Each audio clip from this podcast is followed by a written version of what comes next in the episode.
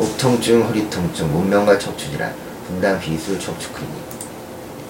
인간은 직립보행을 하면서 척추 질환에 시달렸습니다. 그런데 유독 현대인은 과거 어떤 시대보다 척추 질환에 더 많이 시달리고 있는데 그것은 문명의 발달이 척추 질환을 유발하는 요건으로 작용했기 때문입니다. 문명의 발달로 현대인은 대체로 앉아 생활하게 되고 굳이 일어서서 움직이지 않아도 전화나 이메일 등으로 간단히 일을 처리할 수 있게 되었습니다. 그런데 앉아있는 자세는 척추는 무척 해롭고 서 있을 때는 그나마 무릎과 발목의 관절이 상체를 같이 받쳐주기 때문에 요추가 짊어져야 무게부담 줄게 됩니다.